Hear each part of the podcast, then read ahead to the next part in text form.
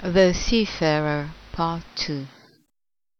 And who could believe, knowing but the passion Of cities, swelled proud with wine, and no taste Of misfortune, how often, how wearily I put myself back on the paths of the sea.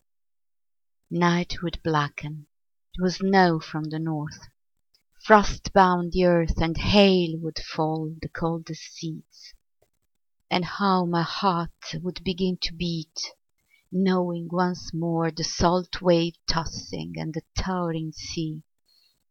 The time for journeys would come, and my soul Called me eagerly out, and me over the horizon, Seeking foreigners' homes.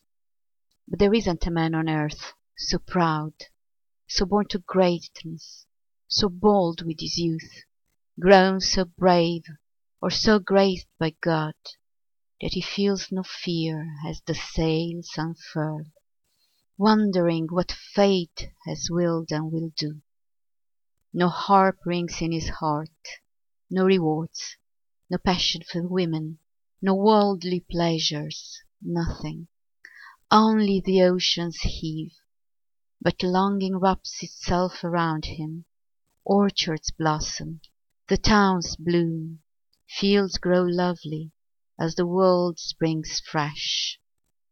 And all these admonish the willing mind Leap into journeys, always set in thoughts Travelling on a quickening tide. So summer sentinel, the cuckoo, Sings in his murmuring voice, And our hearts mourn as he urges. Who could understand, in ignorant ease, What we others suffer, as the paths of exile Stretch endlessly on?